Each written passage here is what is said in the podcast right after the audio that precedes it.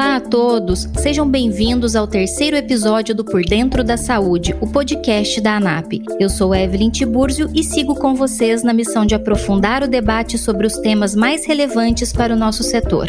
Hoje nós vamos conversar sobre inovação e tecnologia na saúde, assunto que tem ganhado cada vez mais espaço e acabou impulsionado pela pandemia da Covid-19.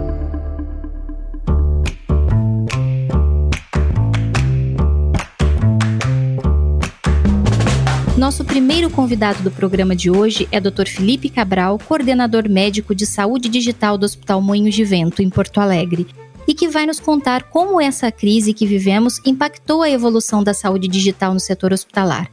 Também vamos falar um pouco sobre o que esperar das inovações em saúde daqui para frente.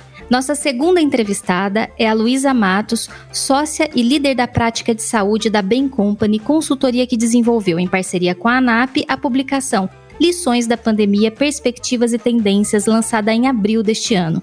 Para quem tiver interesse, é só acessar o link para download gratuito que se encontra na descrição desse episódio. Então vamos ao nosso programa de hoje.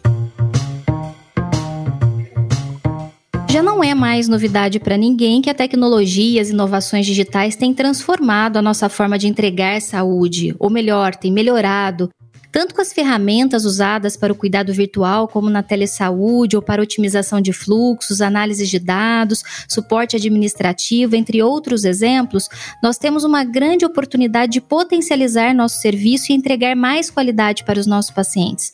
Para falar sobre essas mudanças no dia a dia de um hospital, eu convido agora para a nossa conversa o coordenador médico de saúde digital do Hospital Mães de Vento, Dr. Felipe Cabral. Dr. Felipe, seja muito bem-vindo ao Por Dentro da Saúde. Obrigado, Evelyn. É um prazer estar aqui com vocês. Sempre um prazer falar desse tema que me encanta muito. Muito obrigado. Bom, com a pandemia, todo esse processo de digitalização na saúde, ele ganhou mais velocidade no Brasil e no mundo de uma forma geral. É, não há dúvidas que os hospitais avançaram muito nesse quesito. Então, para a gente começar esse nosso bate-papo, doutor Felipe, eu gostaria que você explicasse para os nossos ouvintes quais são, na prática, essas inovações e tecnologias nos hospitais e quais desses recursos foram mais impulsionados na pandemia. É, na verdade, a saúde ela vem há muito tempo sofrendo de uma falta de digitalização ou de uma, uma não digitalização completa. Né? A gente viu que todos os outros vertentes da sociedade se digitalizaram bastante e a gente pode citar alguns exemplos, né? O, por exemplo, locação de vídeo, a gente faz tudo pelo Netflix hoje, é, banco, a gente faz tudo no celular, na palma da nossa mão. E a saúde, ela me parece um pouco atrasada nesse processo, né? Que aconteceu durante a pandemia foi que a gente foi obrigado a, a, sair dessa nossa zona de conforto, né? Eu, eu falo aqui que o hospital é como se fosse um shopping center, né? Que os pacientes eles vêm fisicamente, eh, escolhem, entre aspas, o serviço que eles querem comprar e depois recebem alta do, do hospital e aí eles continuam a sua jornada sempre de uma maneira física. Né? Durante a pandemia, como a gente foi obrigado a fazer esse isolamento social, a gente teve uma ruptura nesse processo é, instalado já há muitos anos do hospital. E de fato a gente teve que colocar o paciente como um centro do nosso cuidado. A gente sempre falou muito no paciente como centro de cuidado, mas na época da pandemia a gente viu que não era bem assim, né? E que agora sim a gente tinha que botar ele no centro do cuidado. Por quê? Porque ele não está podendo vir mais até o hospital. Então, como é que a gente pode fazer para oferecer todos esses serviços e oferecer a continuidade do tratamento para o nosso paciente? Por exemplo, um paciente crônico tem que fazer uma avaliação do, do, cardiologista, do endocrinologista, como é que ele faz isso à distância? Então, o médico e o paciente tiveram que sair da zona de conforto. Então, a gente começou uma digitalização rápida. É, a gente, por exemplo, aqui no MIS, a gente fazia telemedicina há bastante tempo, há uns cinco anos, a gente fazia projetos de teleinterconsulta, alguns projetos de pesquisa com teleconsulta, mas na pandemia a gente teve que acelerar também o nosso processo. É claro que a gente tinha uma base já de sustentação muito forte, mas a gente teve que acelerar bastante esse nosso processo para poder oferecer todas essas é, possibilidades ao paciente. E aí a gente vai, Evelyn, desde a possibilidade do atendimento digital, a telemedicina, eu falo que a telemedicina é uma ponta dessa jornada digital do paciente, né? Eu costumo falar jornada digital do indivíduo até, porque a gente tem que estar tá lá atrás, antes dele virar paciente, a gente tem que cuidar dele para que ele não precise virar paciente, não precise vir, então a gente consegue, enquanto instituição de saúde, estar tá mais próximo desse indivíduo e oferecendo cuidados para ele nutrição, enfim, exercício físico, prevenção, que é super importante atualmente, a medicina preventiva e personalizada, para que quando ele vira paciente, ele entre numa jornada que ela tem muitos pontos físicos, mas tem muitas interações digital também. Então a telemedicina é uma delas, né? Então ele pode fazer um atendimento hoje em dia com qualquer é, médico aqui da, da instituição ou qualquer especialidade médica da instituição com apenas um, dois cliques ali no, no aparelho dele. A maioria desses atendimentos tem uma resolução muito alta. A gente tem para você ter uma ideia, um pronto atendimento virtual aqui que a gente tem de mais pacientes com doenças respiratórias, principalmente por causa da pandemia, nossa resolução é de 99%, então apenas 1% que a gente precisa encaminhar para o médico presencial. Mas é claro que essa saída sempre tem que existir. Ninguém vai substituir o contato físico pelo contato digital. O contato digital vem para somar e para entrar e para de fato colocar esse paciente no centro do cuidado e que ele possa, onde quer que ele esteja, receber o melhor cuidado para ele. Então eu posso receber o meu cuidado do meu médico, por acaso está em São Paulo, é, morando em São Paulo, de uma forma digital. Eu não preciso ir para São Paulo ter esse atendimento sempre, mas às vezes, quando eu precisar, quando de fato for importante, eu posso ir. E não só a gente resolveu oferecer esse serviço, essas possibilidades digital, como a gente resolveu estar presente na casa dele também. Então, por exemplo, a gente lançou um projeto, um produto de ultrassonografia em casa. Então a gente consegue manter o isolamento, esse paciente com paciente crônico, que ele precisa, é, o deslocamento dele até o hospital pode ser é, complicado durante a pandemia, a gente vai até a casa dele e oferece esses serviços também de, de uma maneira é, física, mas na casa do paciente. Né? Então, é, eu acredito que durante a pandemia o hospital se deu conta que ele podia sair das suas fronteiras e poderia apoiar e qualificar esse atendimento médico em diversos outros locais do país. Por exemplo, na época que a gente tava, dobrou o nosso, o nosso leito aqui de UTI, a gente saiu de, cento, de 56 leitos, mais ou menos, de UTI adulto para 110, mais ou menos, de UTI adulto durante a pandemia. Nesse momento, a gente apoiava, via projeto com o Ministério da Saúde do PROAD, 200 leitos de UTI fora do hospital, né? Então, assim, a gente conseguiu subir de 30 leitos que a gente tinha para 200, quase multiplicou por 10 a quantidade de leitos que a gente começou a atender, e no físico a gente conseguiu duplicar. Então, para você ver o potencial que tem, ou o exponencial que tem esse mundo digital, né? Muito bom. É, Doutor Felipe, como que foi o processo de adaptação tanto dos médicos quanto dos pacientes em relação a esse novo modelo, né, de atenção a essas pessoas? Foi muito gratificante, sabe? Como eu falei lá no início, antes a gente encontrava uma resistência grande, é, principalmente da, da classe médica, para aderir a essa digitalização. O que é super comum, porque você sair da sua zona de conforto é sempre mais complicado, né? Mas quando a gente foi obrigado a sair da zona de conforto, porque deu uma, uma pandemia, você é obrigado a sair da sua zona de conforto, ou seu paciente não era atendido, é, a gente começou a experimentar essa digitalização. E a resposta foi super boa. A gente tem um NPS altíssimo, por exemplo, dos pacientes na telemedicina, em torno de 85. Nossos médicos são super satisfeitos também com o atendimento via telemedicina e muitos deles continuarão fazendo o atendimento mesmo depois da pandemia.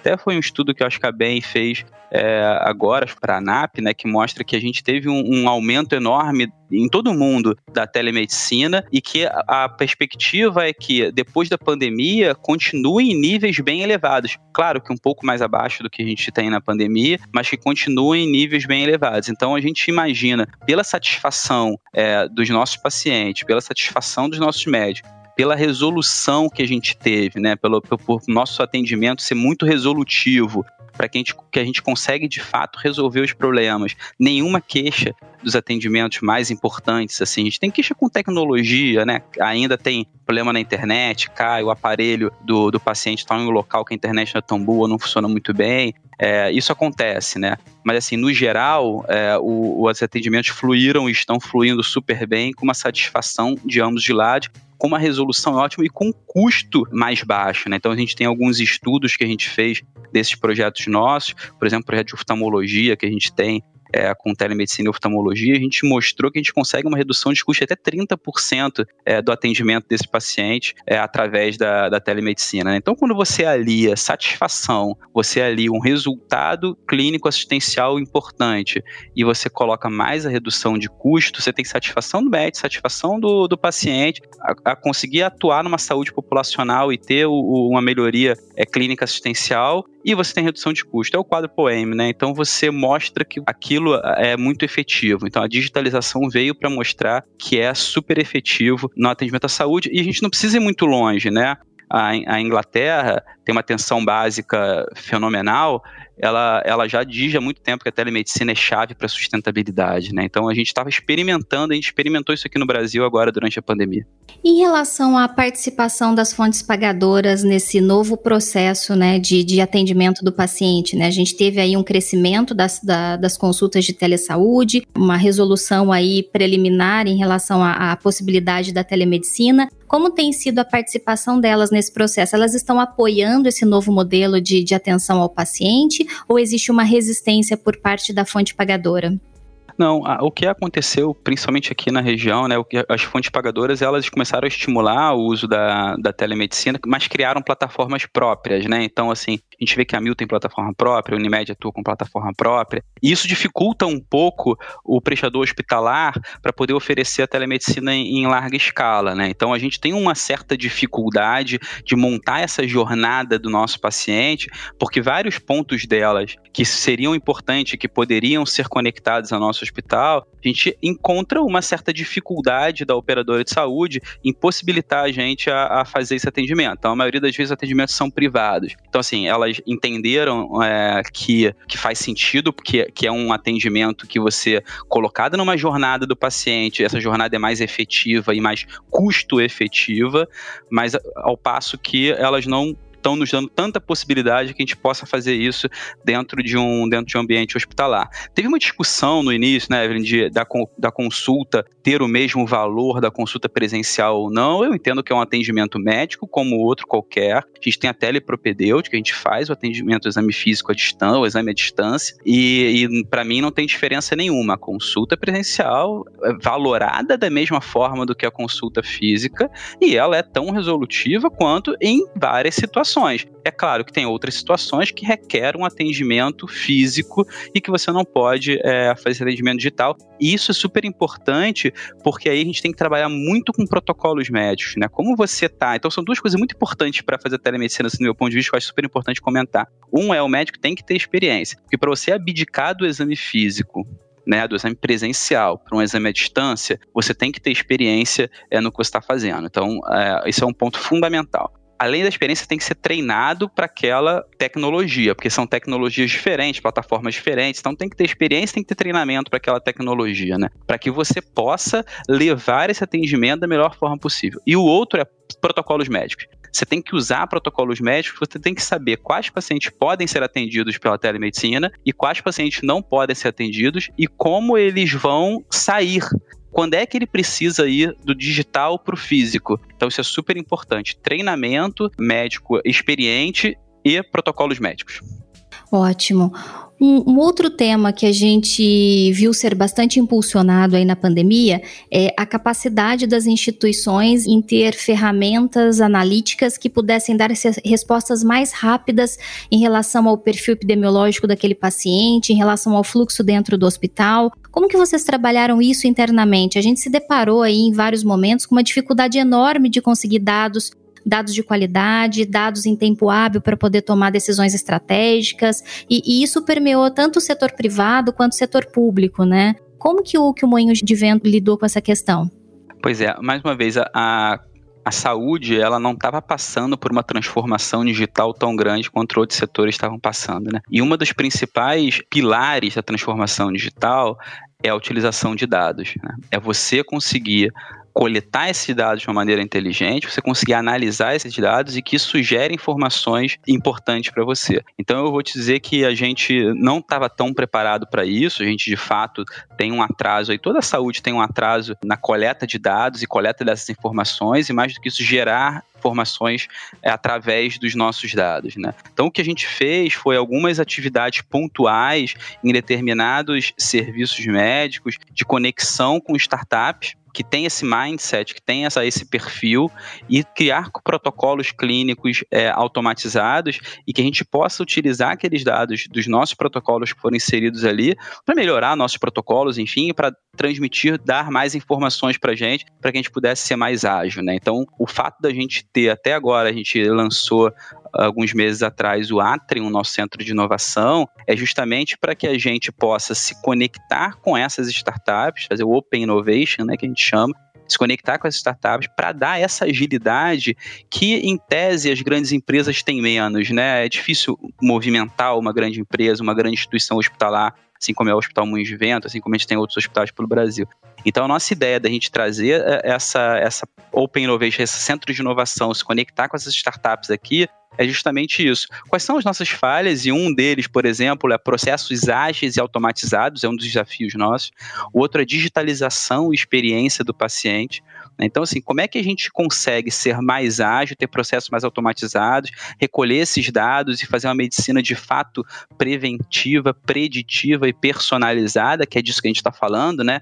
É, são os P's da medicina. Como é que a gente faz isso sem ter dados? Não dá. E como é que a gente digitaliza a jornada desse paciente? Porque quando a gente digitaliza, a gente está também tendo mais dados. E isso tudo está entrando ali no nosso ecossistema e fazendo a nossa roda girar. Então, assim, eu te falo que a gente começou a se conectar com startups para que a gente possa, pudesse acelerar esse processo. E a gente está buscando mais ainda essa conexão com startups para que a gente possa cada vez mais estar tá acelerado nesse processo de digitalização de dados, esse processo de, tra de transformação dos dados em informações adequadas para a gente tomar condutas. Pensando aqui na perspectiva de inovação, de tecnologia em saúde, quais são as lições que a pandemia nos deixa? E na tua percepção, qual que deve ser o futuro do cuidado nos hospitais brasileiros? Legal. Eu acho que a, a, principal lição é que a transformação digital, a principal barreira dela, por incrível que pareça, é a barreira humana. Né? É a cultura, são as pessoas. Né? Então, assim, você transpor essa barreira, né? a barreira não é tecnológica, a tecnologia está aí. A tecnologia ela duplica a sua capacidade a cada 18 meses, o valor cai, cada vez mais a gente vai ter tecnologias mais baratas e mais eficientes do que a gente tem. Agora, o ser humano é o fator fundamental para que a gente possa, de fato, fazer essa, essa virada da transformação digital, né, virada tecnológica. Então, primeira coisa é, de skills né, do, do ser humano, empatia, é você perguntar para as pessoas o que, ela, o que elas querem de fato, onde elas querem chegar.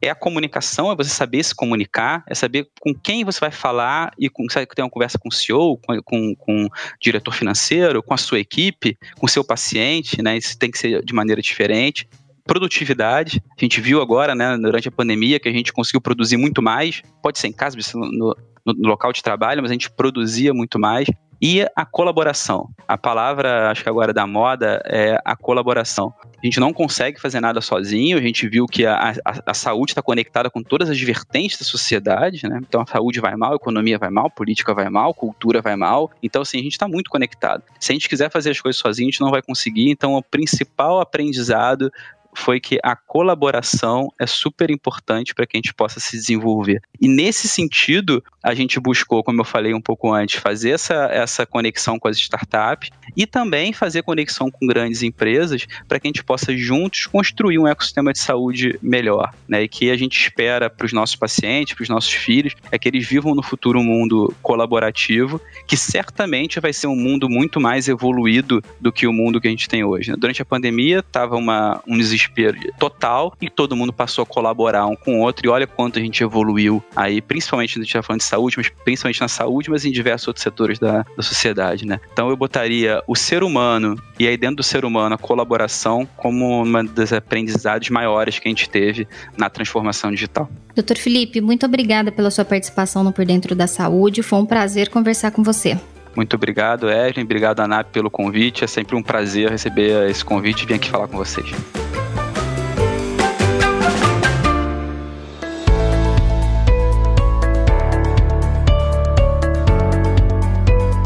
Agora o nosso papo é com a Luísa Matos, sócia e líder da prática de saúde da Bain Company. Luísa, seja muito bem-vinda ao Por Dentro da Saúde. Eu que agradeço, Evelyn. É um prazer estar aqui com vocês hoje.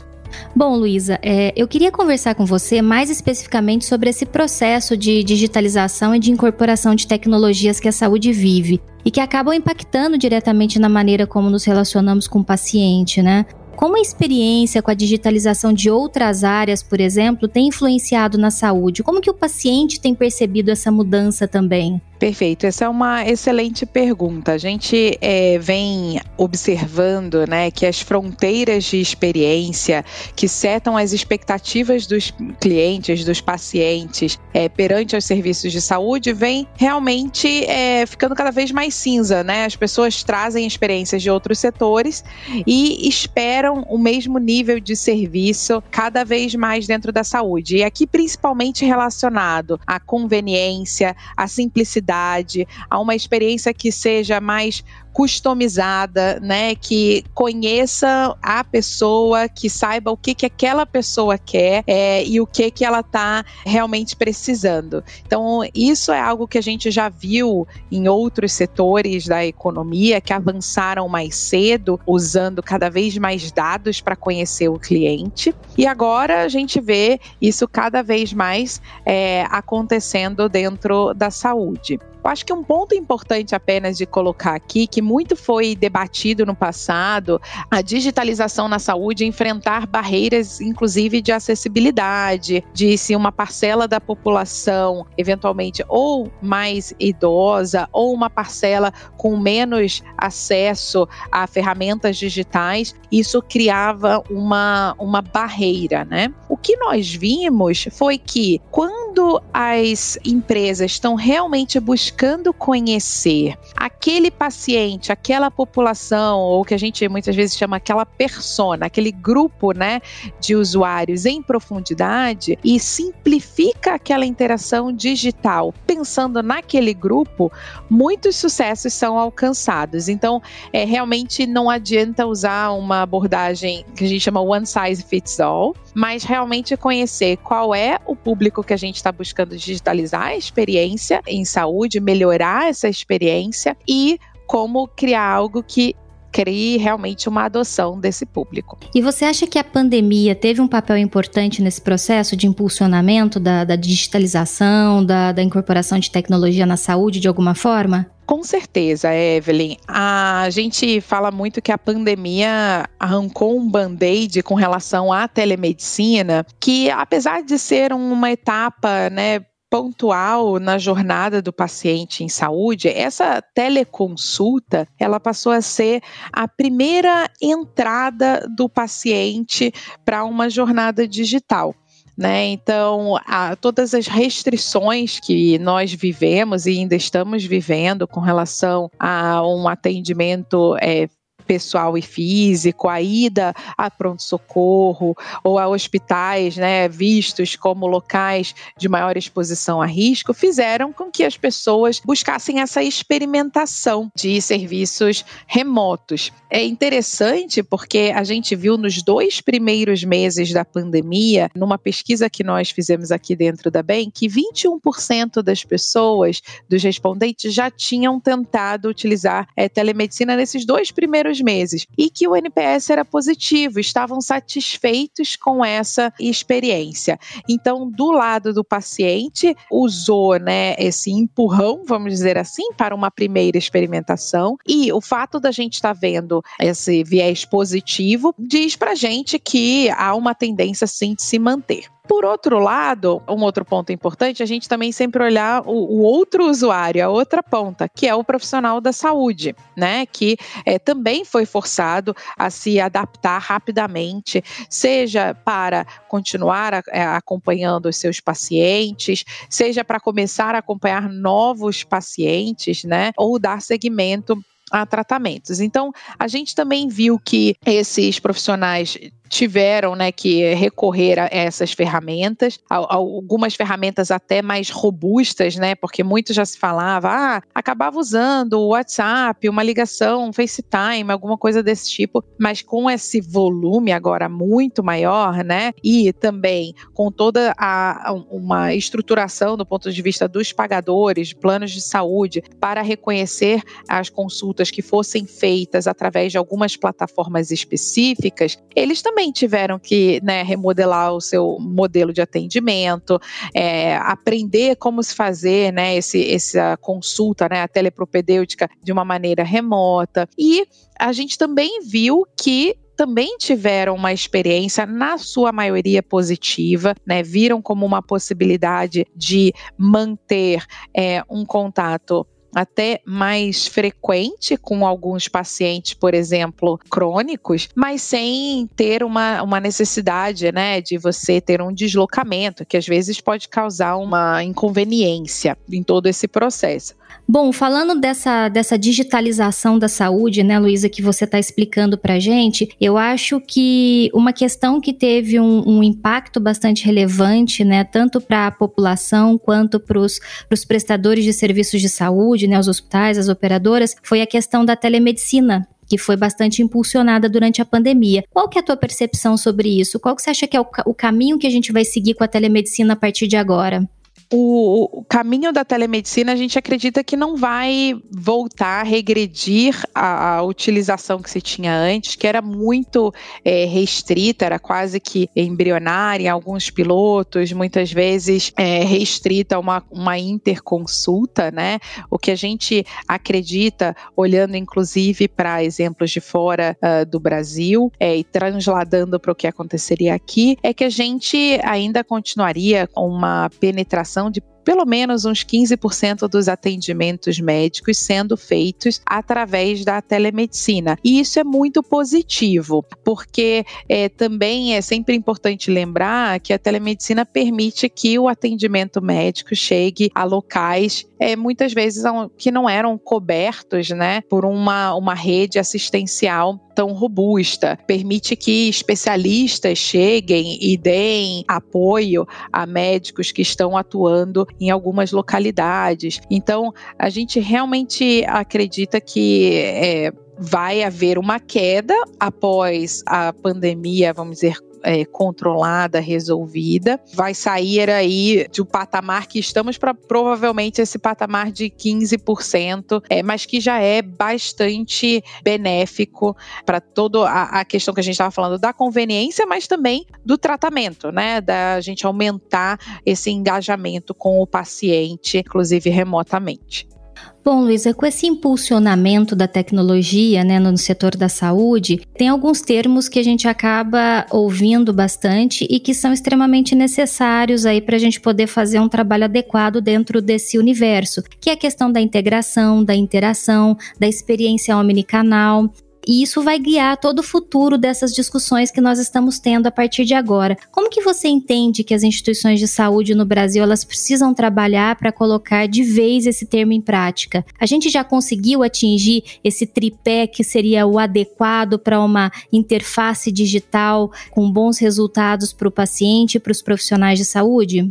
Começando pelo ponto de o que, que a gente acredita que as empresas têm que, as instituições têm que trabalhar, né? É bem importante começar pela coleta dos dados, né? Realmente trazer uma capacidade analítica para a gente conhecer melhor esse paciente, esse usuário. Isso é fundamental para que a gente possa realmente oferecer para cada um aquilo que é o mais adequado no momento mais adequado. Então, esse seria o primeiro pilar. Acho que o segundo ponto aqui é pensar como que a gente vai adaptar essas experiências para refletir essas novas propostas de valor que a gente está é, oferecendo. Um cuidado é, mais continuado, um cuidado mais integrado que olha né, os diferentes aspectos da assistência, como uma complementação com outros profissionais de saúde, né, com terapeutas, com nutricionistas, toda essa, essa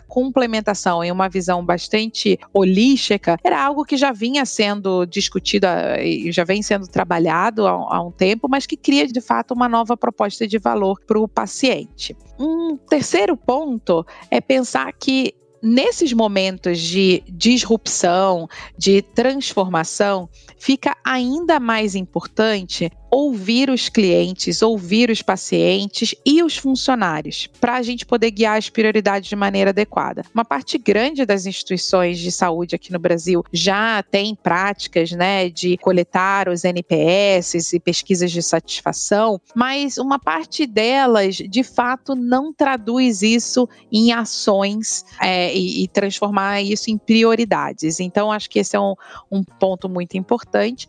E por último, acho que é reconhecer que realmente tem muita coisa acontecendo, né? Quando a gente fala de uma, uma transformação digital e uma acelerar uma entrada num mundo de omnicanalidade, onde um paciente ou um usuário pode interagir com diferentes canais e sentir como se estivesse de uma maneira muito fluida, é realmente encontrar quais são aqueles episódios-chave, os episódios que são que a gente chama dos momentos da verdade, é, na jornada daquele paciente ou, de novo, na jornada do profissional de saúde e começar redesenhando estes, né? Às vezes a gente fica tentando redesenhar tudo ao mesmo tempo e aqueles que são realmente críticos não são de fato atacados. Então, entendê-los e criar um plano de ação começando por onde o, o impacto é mais crítico.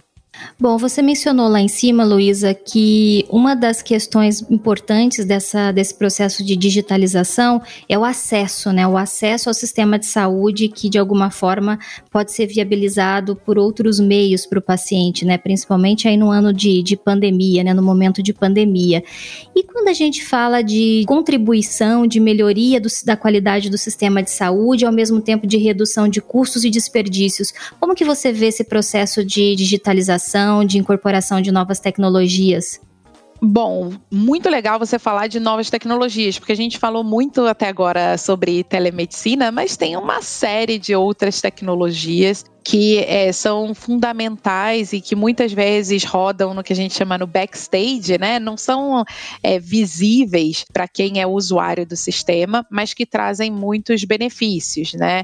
Então, toda a parte da inteligência artificial para rodar em cima dos dados que a gente falou que são importantes para serem coletados, a parte de internet das coisas, que permite com que a gente faça um monitoramento remoto de pacientes, evitando que eles entrem eventualmente em estágios críticos, permitindo uma ação mais preventiva que, obviamente, não apenas melhora o cuidado, mas reduz o custo. Tudo uma parte de automação. É, e aqui, exemplos de automação vai, vão desde preenchimento e gestão de prontuários até uma questão, por exemplo, de é, gestão de contas, né, de pagamentos de seguros. Aqui permite com que a gente acelere todos esses processos administrativos que muitas vezes, inclusive, estão tomando tempo de profissionais de saúde, né, que, que são é, muito caros, né, é, que, que são muito importantes para a organização, ao mesmo tempo que também é, previne eventualmente erros,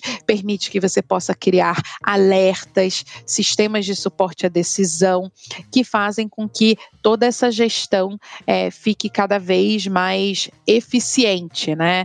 É, isso é bem importante porque a gente está é, vendo uma necessidade de mais pessoas utilizando o sistema de saúde e, ao mesmo tempo, uma, uma restrição no crescimento né, de, de profissionais de saúde. A gente tem visto e discutindo muito, muito isso no, no CONAP, né, uma das apresentações é, conversando sobre isso, do, do Mark Britnell falando sobre a falta em 2030 de mais de 18 milhões de, de profissionais de, de saúde no mundo a gente só vai conseguir realmente dar conta de toda essa demanda pelo setor se a gente tornar o setor mais produtivo, mais eficiente. E essas ferramentas todas vêm é, para trazer isso sem perda né, de qualidade, é, de é, resultado para o paciente.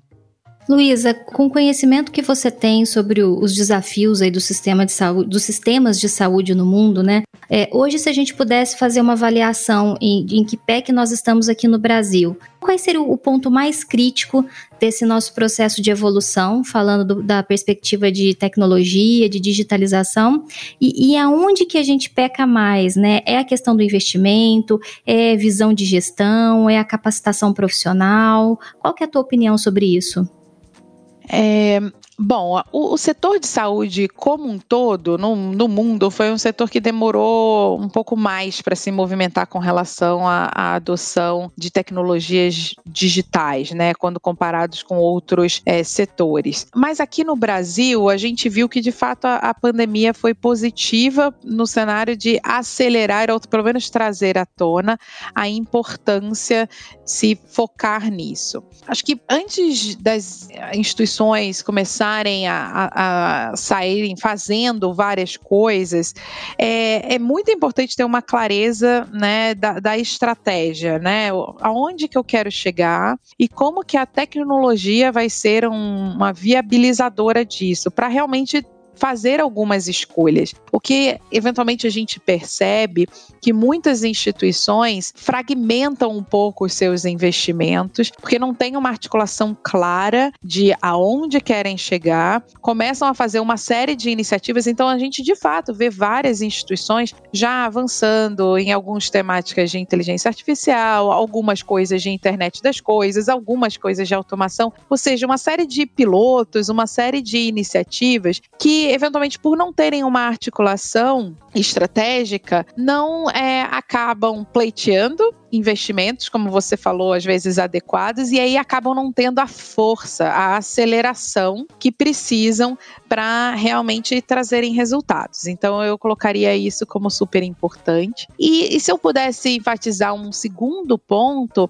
é também reconhecer que esse processo de transformação digital, ele não vem todo organicamente, né, de dentro de casa, que toda a discussão de parcerias, né, de você se associar associar a, outro, a outras entidades, eventualmente até pares, né, no teu setor, se alavancar de startups que têm uma capacidade de entrega né, mais rápida, que às vezes não estão presas, é, seja na, na, resolução do dia a dia e que também tem né, uma, uma facilidade, eventualmente, de uma menor burocracia, isso faz com que a gente consiga acelerar muitas coisas. Né? Então, eu diria isso: pensar que sim, precisa de uma articulação estratégica, mas que, por outro lado, nem tudo é interno, muito vem de uma associação. E se a gente olha para a pandemia, foi um excelente exemplo disso, né? Quantas coisas a gente é, experimentou, desde os âmbitos mais científicos até dos âmbitos mais de infraestrutura, através de parcerias, sejam elas público-privadas, privadas-privadas, e a gente espera que isso só continue a partir de agora.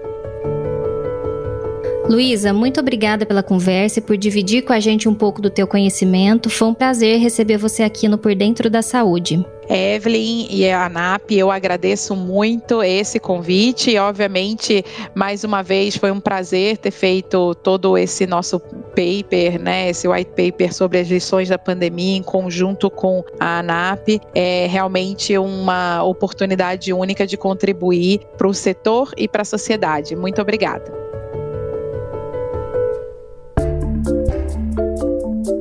E este foi mais um episódio do Por Dentro da Saúde, o podcast da ANAP. O próximo será em breve. Para não perder, siga a gente na sua plataforma de áudio preferida. Você vai ser avisado sempre que tivermos uma novidade.